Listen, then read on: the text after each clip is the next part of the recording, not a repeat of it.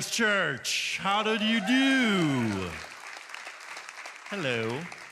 My name's Jim Shekleton, like the screen says.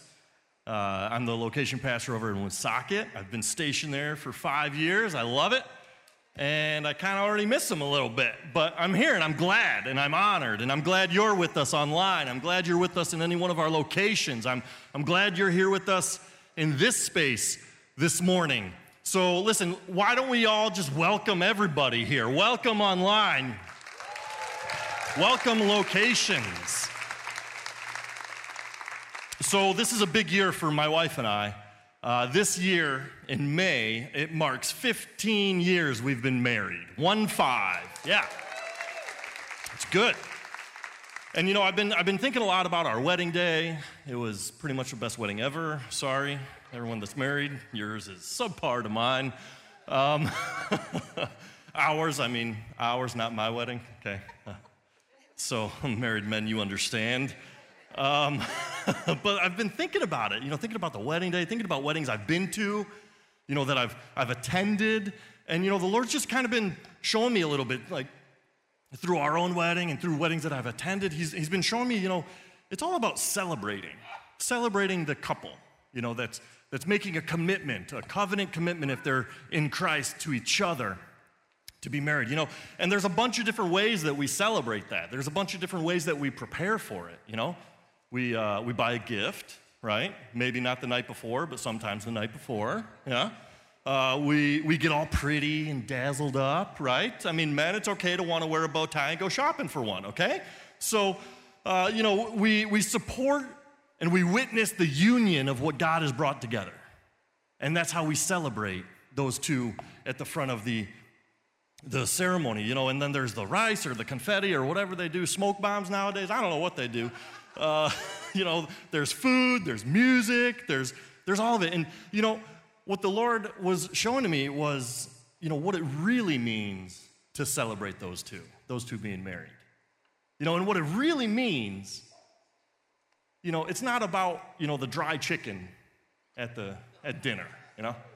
It's it's not about, you know, what I think about the ceremony. When I'm there, nothing else matters. When I'm really there to celebrate what God has brought together in marriage. Nothing, it doesn't matter how hot it is, outside, inside, if the rains are coming, if they're cloudy, if they're not cloudy. Doesn't matter to me what colors are in the wedding. Doesn't, doesn't matter to me how uncomfortable I am in this chair. Why do I got to stand so long? None of that matters because I'm just happy.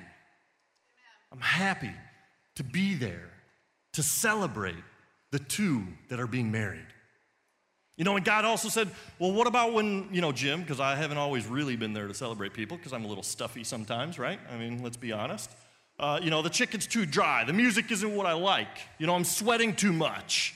Uh, you know, oops, I'm wearing the wrong colors. You know, all these other things that distract you from really celebrating the two that are being united together. You know, and I see a lot of similarities between wedding and praising God. I see a lot of similarities into it. And I believe what the Lord's been teaching me, He's been teaching me what it means to really praise Him.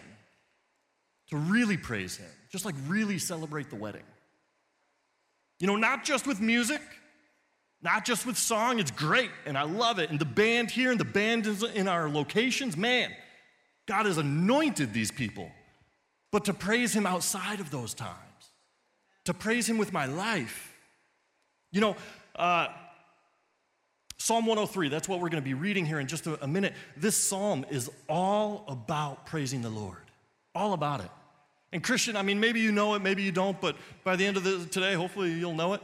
Um, this scripture, if it doesn't like stir a fire in the seat of your pants to praise the Lord, come up for prayer after service, okay? You know, I mean, this psalm is just like you read this and you're like, man, this is juicy stuff. Uh, it's all about praising God. You know, Psalm 103 was written by David, and this is really important. It's really important for a lot of different reasons. And it's really encouraging that the Bible has this scripture written by David. David was a wee little shepherd boy, wee little shepherd boy with a bunch of older brothers. And someone came to his father's house one day and said, Your son's gonna, one of your sons is gonna be a king. And so what's his dad do? Brings David front and center. No, he forgets and neglects David out in the shepherd field. Didn't even bring him in. And then he is brought in and, and he's, na- he's appointed, named, and, and anointed. You're the king of Israel. And then, you know, he wasn't like established in that yet, but he brought food to his brothers that were at war, at army with, with the enemy. He brought food to them. And what's his brother do? Thanks, David. You're the best. No, he shames them. He says, You're here for all the wrong reasons. Get out of here, you selfish little guy. And at that battle, that's the same battle that David slew the giant that no one else was brave enough to go slay. This is the author of Psalm 103. The author of Psalm 103, David, he is the one that God said he would, that God would establish as a great king over Israel. David, the author of this, is the one that was adulterer and then murdered the husband and tried to cover it all up. Good old organized crime. He was the kingpin. That's the author of Psalm 103. Psalm 103, he also had many victories and battles against his, his enemies. That's one way that God established him as a great king over Israel. And David, man, David has the stamp that none of us have by God. God says about David, he's a man after my own heart. That's the author, Psalm 103. This is all important. It's all encouraging. Why is it encouraging? Because when we, when we know who the author is, the Lord shows that God can use anybody. Anybody. It doesn't matter your checkered past, Christian. God has rescued you from it, He's separated you from it. It's time you separate yourself from it. God can use anyone. If He couldn't, then we wouldn't have Psalm 103 and a bunch of other Psalms. Because all he would do is reign over and hold over, put his thumb on, on David and say, Oh, you adulterer. Oh, you murderer. Oh, you organized crime kingpin that covers things up. But the God of the Bible doesn't do that. Non Christian, I'm glad you're here. I am glad you're here, aren't we? I'm glad you're at any of one of our locations or online. I'm, you could have been anywhere, but you're here, you're logged in, you're at one of our locations to hear about Jesus. Thank you. And non Christian, let me tell you something, checkered past or not. God can rescue you. God can rescue you. See, there's this guy, Paul, in the Bible. We know him as Paul, but before that, he was Saul. Saul was a nasty dude. A nasty dude. He was outside of Christ. That means he was part of another religion. And guess what? One of those things that he was really good at. He was really good at persecuting Christians to the point of murder. That's who Saul was. But God can rescue anyone. And God did that just to Saul. He stopped him dead in his tracks, spoke to him, gave him a purpose and a call on his life. And now most of the, the New Testament are letters written by Paul to the churches that he started. So let me tell you that's yet to believe God can transform you. He can, He still does.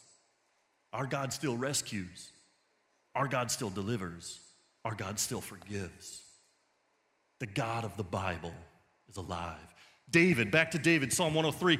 This is also really cool when we read this scripture because David knew low lows and high highs in life and everything in between.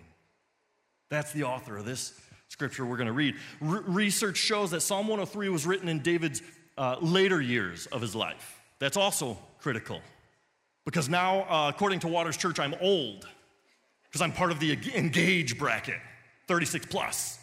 Not waist size, I mean that too, but you know, age, okay? Yeah, 36 and old. Now we're old. So when I say old, I'm not talking at old, I'm talking with old. Amen? Yeah? Okay? Okay? Old generation wants to give to new generation. Give something. Something, wisdom, knowledge, money, success, you name it. Old, us old people, we like to give to the younger generation. And so that's important because if David is writing this in his older years, it's like the one thing he wants to pass on to the younger generation is to praise the Lord. That's the message. That's his message in 103. There are plenty of reasons to praise God. So that's where I get this title from for this message is learn from history otherwise we're doomed to repeat it. We've heard this before? Yes. Yes, thank you online. I know you've hit the chat up more than I got here.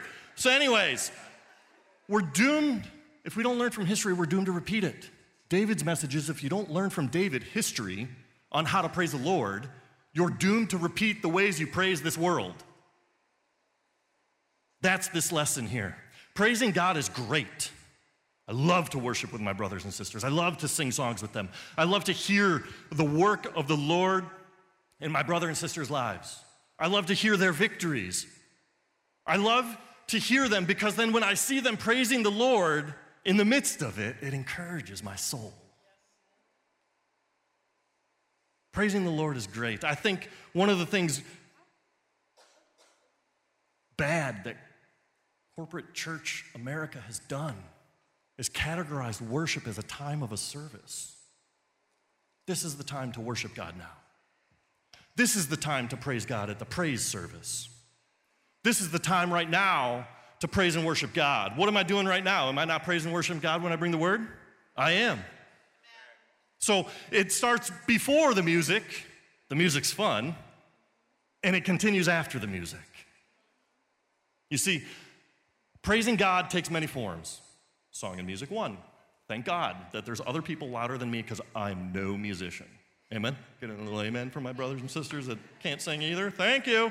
Okay, so anytime we exalt Jesus, we glorify Him with our life, we praise God. Anytime we exalt and praise Jesus, we're praising God. The time here to corporately come together as a community of believers. We come together to say, This Jesus is exalted high in all of our lives, and we want to sing and praise to Him.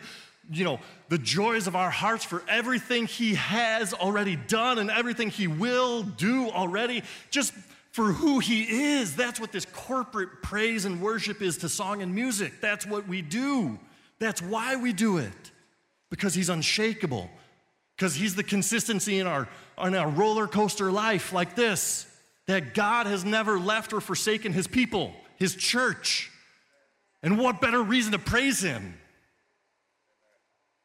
What we don't do is focus on the dry chicken,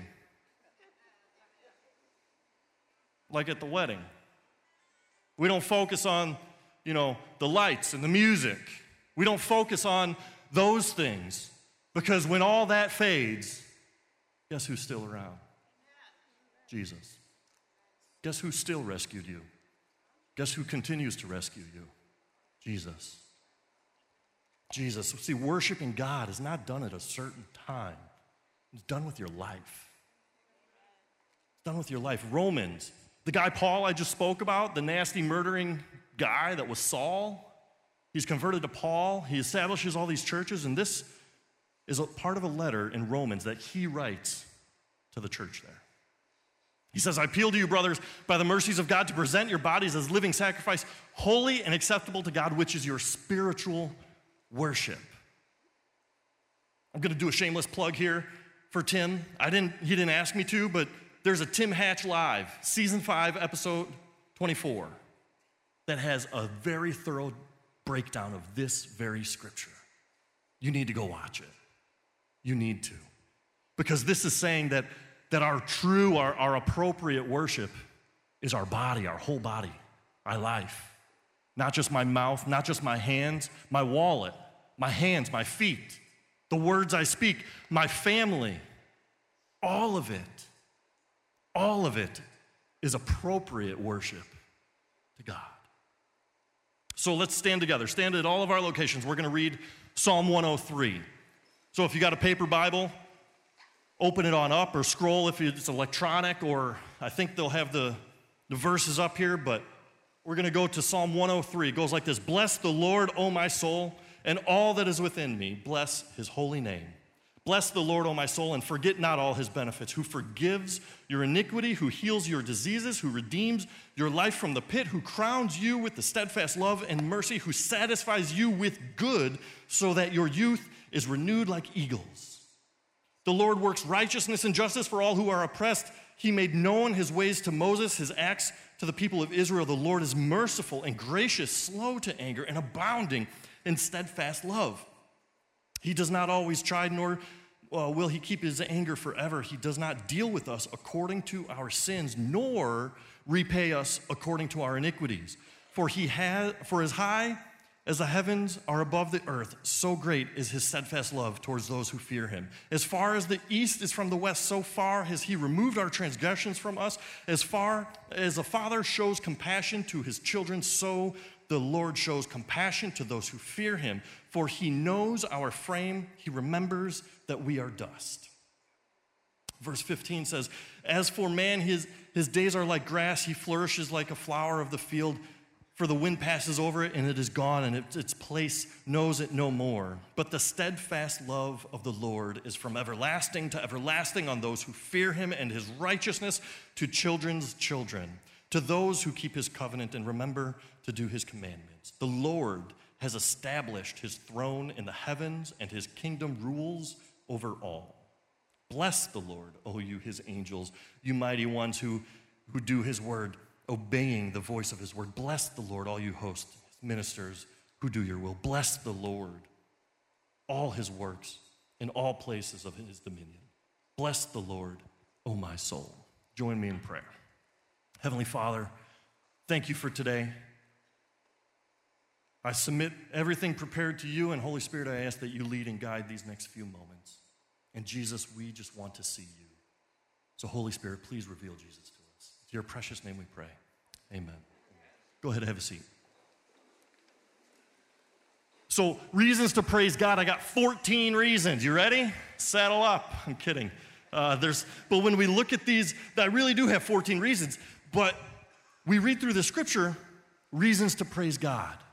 Praise Him for everything He gives us. Praise Him for my job. Praise Him for my paycheck. Praise Him for my children. No, let's read what, what David is teaching us to praise God for. He forgives, He heals, He redeems me from the pit, from death.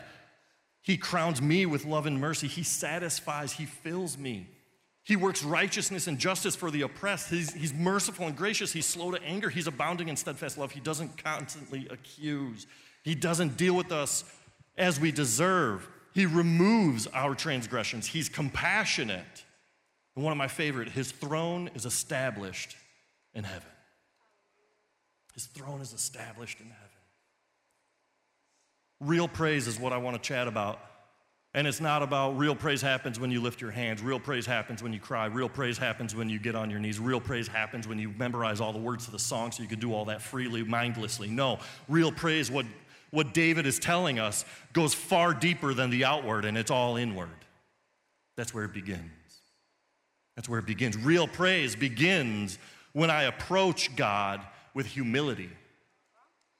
Real praise begins when I approach God with humility. And we see that in the first five Psalms. David says, David says, Let all that I am praise the Lord. My whole heart, I will praise his holy name. Let all that I am praise the Lord. And I'm so glad that he says this next part. May I never forget the good things he does for me.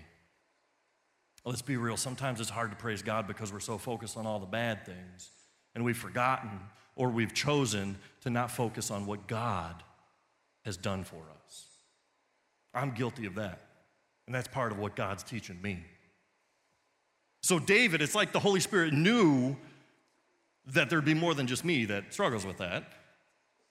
And David just starts listing off things after that statement. May I never forget the good things He does me. He forgives all my sins. He heals my diseases. He, de- he redeems me from death. He crowns me with love and tender mercy. He fills my life with good things. My youth is renewed like eagles. Man, you ever find your place not knowing when or how to praise God? Read those, those three verses because it's a reminder from David. When everything around you can't stir your spirit, God will. See, it's a call for praise. David's true desire is to really praise God. That's what he started for with. Let all that I am praise the Lord. My whole heart, let all that I am praise the Lord. That's what he wants. And the next three is David stirring his own spirit to do that. To do that. You see, really praising God and being humble, you know, it starts with knowing your, your place in worship. Knowing your place in worship. I'm not the shot caller. Just like at the wedding. I don't, I'm not the shot caller of a wedding when I join and when I, when I go there to support the two being wed. I'm a participant in what's going on, not the one that gets to call what's going on. And it's the same with the Lord. I'm not the shot caller. I'm not. This text shows us what we need and what He gives. It shows us what we bring. I have been and I need to be forgiven. I need healing. I'm the dead one that needs to be rescued. I'm the one with no life that needs a breath of life. He, God, is the one that provides the crown of love, the crown of mercy. God is the one that fills me with good. I don't bring good praise to God, I bring a need to be rescued. I bring words as though that is sufficient to praise God for everything He has done for me. I have to prepare my heart and my spirit the same way David has. It's my responsibility to stir my spirit to worship God with my life. It's not Pastor Tim's responsibility to stir your spirit. It's not the band's responsibility to stir your spirit. It's not your wife or your husband's job to stir your spirit to praise the Lord or your children's job to stir your spirit to praise the Lord. It's your responsibility. It's my responsibility. That's what David is showing. I want to praise the Lord with everything I've got. And he's not quoting someone screaming at him. He's quoting the Bible. He's quoting his desire that he has forgiven me. David is stirring his own spirit to praise the Lord. In humility, he comes because he has a checkered past according to the world. According to God, though, there is no checkered past because he removes it as far as the east is from the west. His grace is as, as far as the heavens are from the earth. Stop focusing on your checkered past, Christian. God has. Proverbs 3 The Lord mocks the mockers, but, the grace, but is gracious to the humble or to the, hum, to the humility. Proverbs 11 When pride comes, then, then comes disgrace, but with humility comes wisdom. You want to know you want you want to know how to really praise God? That's why it starts with humility. Because this says when you come to him in humility to praise him, then comes wisdom. Let the Lord deliver his wisdom to you about praising him and let it begin with a humble spirit of humility. Number two, real praise is freeing when I'm unrestrained in praising God. When I'm unrestrained in praising God. This author of 103 is David. David was the king of Israel. God made him a great king of Israel. David brought the Ark of the Covenant of God to his city, okay? It was big deal. Big deal. David knows how to throw down a party. He got 30,000 men to come with him to get that Ark of the Covenant of God and bring it to his city. 30,000 men. 30,000. And you think that they came to the city where David was and got an empty door open to them? No, it's probably a whole, whole thing going on. And then one of David's men here, he, he saw that the Ark of the Covenant God was going to fall off the way that they were carrying it. So, out of his good gracious, out of his good intentions, he goes to touch the Ark of the Covenant of God so it wouldn't fall down. And God struck him dead right there because it was against the commands of how to handle the Ark of the Covenant of God. And David, from there, was afraid to bring the Ark to his city. And he said, No, no, put it over there. And so that's where it was for three months. Somebody comes and tells David all the good, all the blessing that has come to that city for three months where the Ark of the Covenant of God was. And David says, I'm gonna go get that. Let's go bring it here. And he does. But what does he do it in? Humility, humble heart. Humility and humble heart. And we know that it was a to do, an unrestrained celebration, because after he celebrates, uh, you know, by dancing and jumping and leaping around in the streets, because the Ark of the Covenant of God is here, which, let me put that in perspective. Let's look to our national king and imagine him dancing and leaping in the streets in celebration of something. That's how weird it was that David was doing it. And we know that it was weird because he goes home to bless his home after that, and his wife is there. He's like, What are you doing? You should be ashamed of yourself. And he goes, No, woman, it wasn't for you, it was for my Lord. I'll be more undignified than that in my praise. He's unrestrained. He doesn't care who's with him or what they judge or what his wife thinks about how he praises the Lord. And so when we read this next part of Psalm 103, it's a call to corporate worship, corporate praise, to praise God together as a church. And I want to I want to give that preface before we read it. There's a lot of all, us, we, our. You'll hear it. Starts in verse 6 says, "The Lord gives righteousness and justice to all who are treated unfairly. He reveals revealed his character to Moses and his deeds to the people of Israel."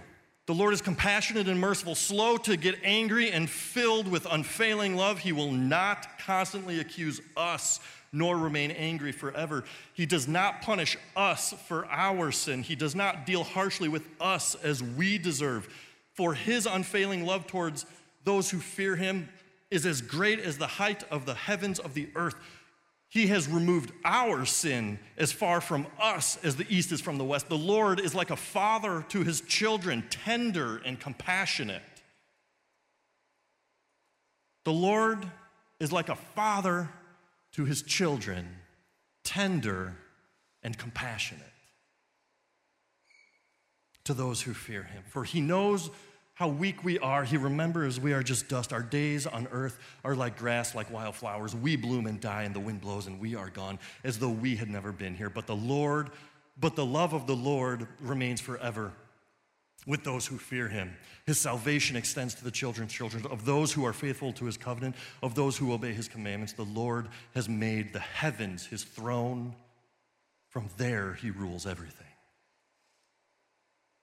And I was, I was marinating on this in my preparation, and I started reading other Psalms, and there's a lot of, of talk about in, in other Psalms about shouting to the Lord or a joyful noise or a joyful shout unto the Lord. And it really caught my eye because that's something that the Lord personally, the Lord's been bringing out in me in corporate times of worship is to just shout to the Lord in praise. And I thought, well, where else has his people shouted? And what else has God done through those shouts? We look to Jericho. What happened in Jericho?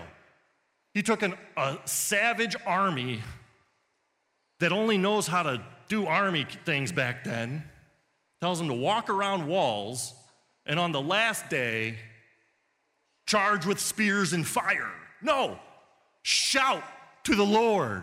And then what happened? Walls came tumbling down, and there was victory. For whom? For God's people. And then we look to Gideon. And Gideon had this massive army but it wasn't big enough to go against his enemy army. And God dwindled it all down to 300. And what's he tell Gideon? Run for the hills. You're not big enough. No. He tells Gideon, bring your torches, bring your pottery to smash, and shout to the Lord. And what happens? They do it. And the Lord causes confusion on the enemy. And the enemy starts killing each other, and they get so fearful, and then they flee from whom? God's people. So when, when David even says, shout to the Lord, I want to think he's thinking of these stories. And I want to think, shouting to the Lord, some of us need to shout to the Lord in praise all the time for all he has done. Because sometimes we hold back what we think is awkward, but what the Lord has is deliverance on the other side of it. What He has is freedom on the other side of it. What He has is victory that you cannot provide yourself or your situation. And how does that come through? by strapping on your boots and wading in the water and going toe to toe with the enemy. No, it comes by shouting to the Lord in praise for everything He has done. It starts with humility, knowing that I was the dead one. I am the dead one outside of Christ. I know the pit I was in. I know who came to get me. And it wasn't my wife. And it wasn't my dad. And it wasn't my preacher. And it wasn't the worship singer. It wasn't my neighbor. It wasn't my coworker. It was Jesus that came to the pit that doesn't scare him and rescues me from that and gives me fullness of life. So, how could I not shout and say, God, you're amazing? When everyone else left me, you didn't. When I had no hope, you were my hope. How is it that we can scream at a TV with football people on it as though we contribute to that, but we can't shout to the Lord in praise? How is it that we can shout for joy at our children's soccer games, but we can't shout to the Lord that gave us the children? How is it? I don't know. I'm working on it too.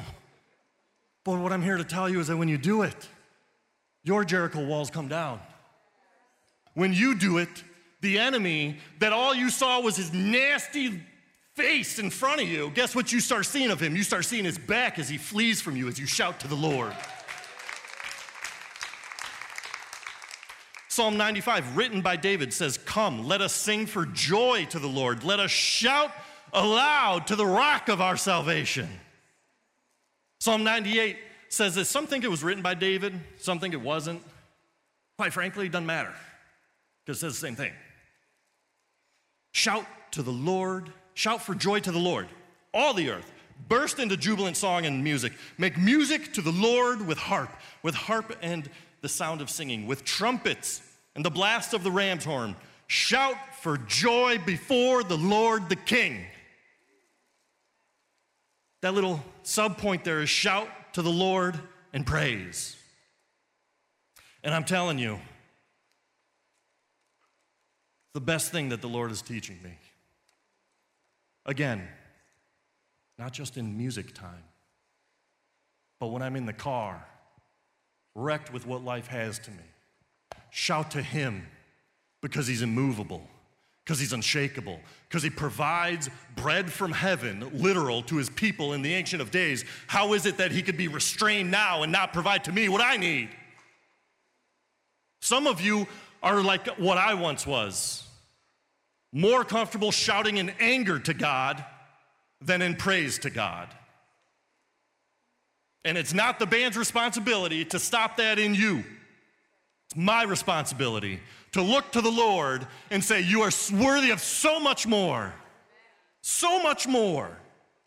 Real praise, it continues. It continues when I acknowledge I need a Savior to rescue me. I need it. Not just once, new Christian, when you raise your hand and confess your faith in Christ. All the time. Every day, we need to be rescued. Every single day, old Christian. I'm one of you now, so I can talk like that, remember? When we've forgotten what the Lord has done, we've forgotten that we need to be rescued by our Savior always. Always. This whole psalm is about a rescuer. About a rescuer. If there's no rescuer of this, what does this praise? Nothing. Nothing. This psalm praises our rescuer. Without him, we really don't know how to praise God. We really don't. I need rescuing every day. Every day. Let me uh, possibly rattle your brain and tell you that Jesus is not the last piece of your puzzle. He isn't. He's not the last missing hole and void in your life that you're aware of, and now you know you need Jesus to plug that hemorrhage. That's not Jesus. Jesus is the author and creator of the whole entire puzzle that we call life.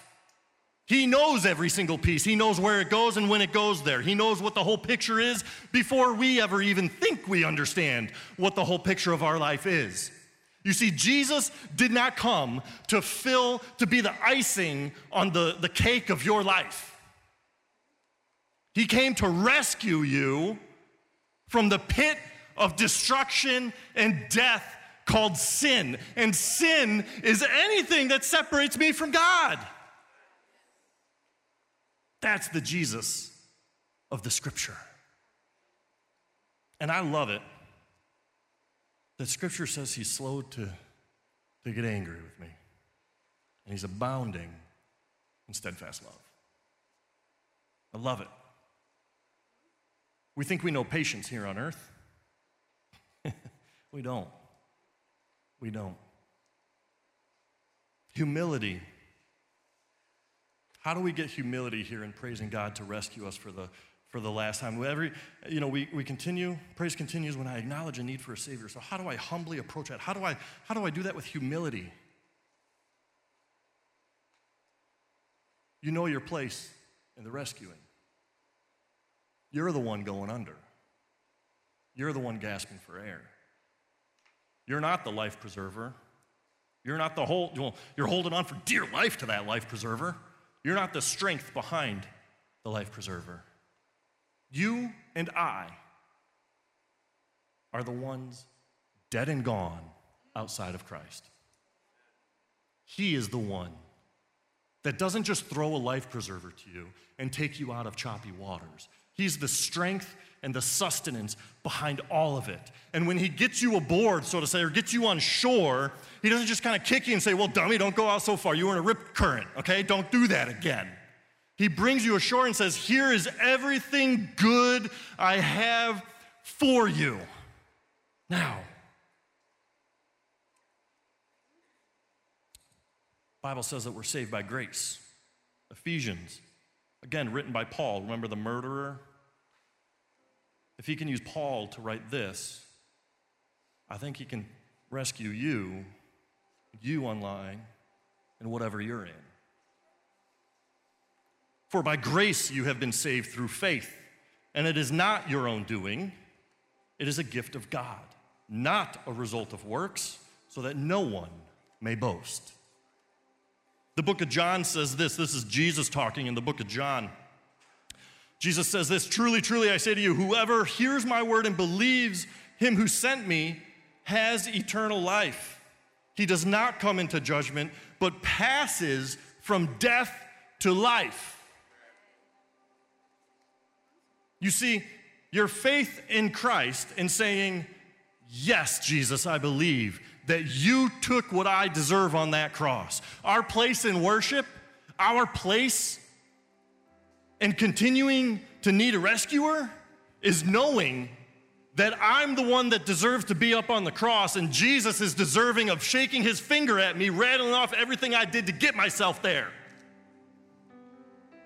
But the good news of Jesus is that he doesn't do that. I forget where I have it in my notes, but I have a note in there that, that yeah, right here sin is the accusation of God. God's accusation to us, you're sinful. But he's not like a judge of this world where he says, You're bad, and now this is what you deserve. You get it now. Jesus, God says, You're a sinner. His verdict, here's Jesus. Here's Jesus. Freely accept the forgiveness that Jesus provides, and you will have eternal life. That's what he just said.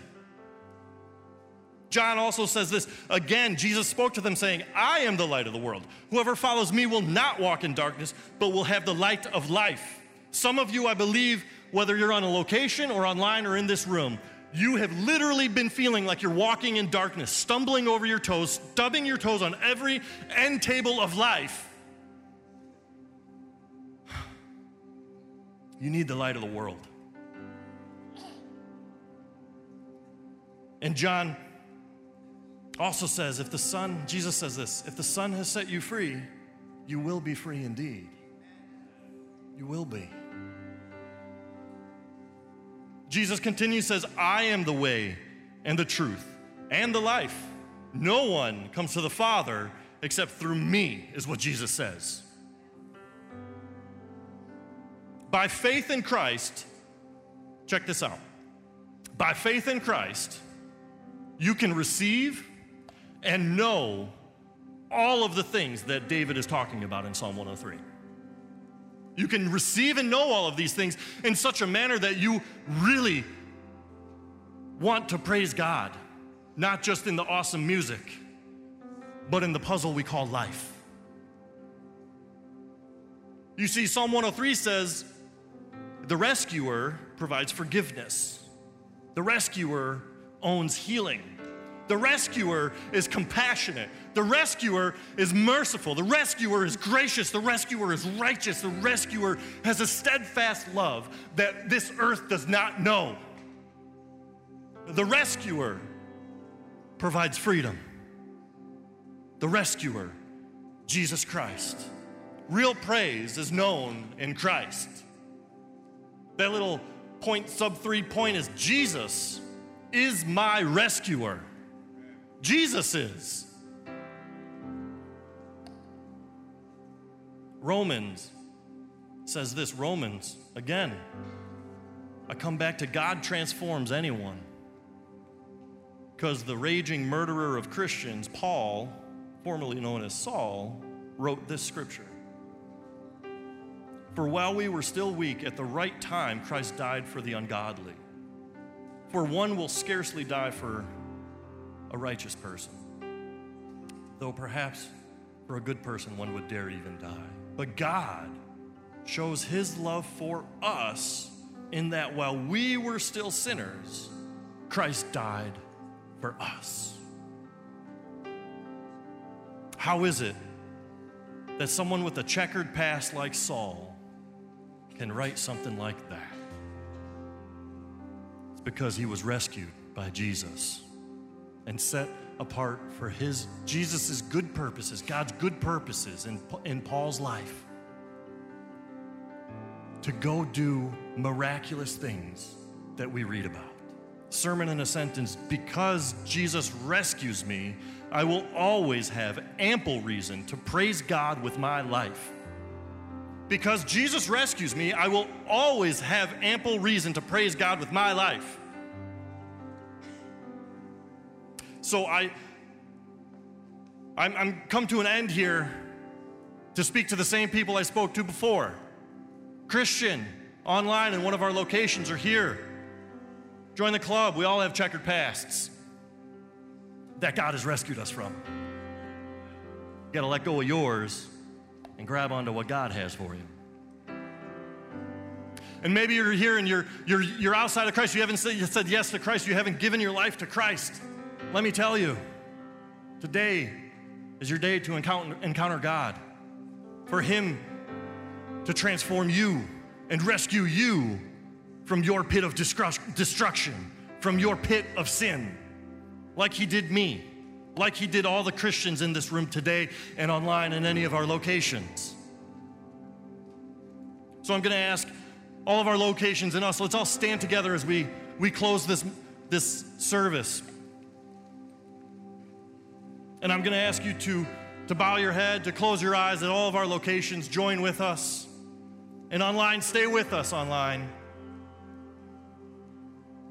Romans says, Because if you confess with your mouth that Jesus is Lord and believe in your heart that God raised him from the dead, you will be saved. You, for, for with the heart one believes and is justified, and with the mouth one confesses and is saved. For scripture says, Everyone who believes in him will not be put to shame.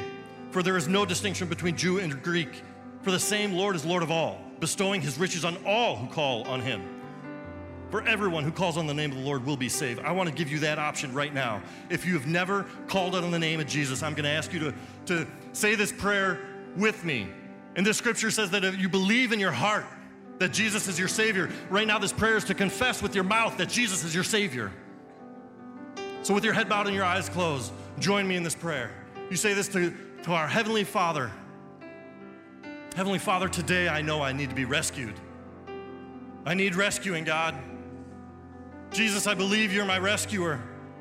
I believe that you took my punishment on the cross and you give me your forgiveness and grace and mercy and love and compassion. Thank you for being that to me while I was still a sinner. Thank you for loving me, Christ, before I ever loved you. Jesus, today is the day that I surrender my life to you. Your precious, precious name, Jesus.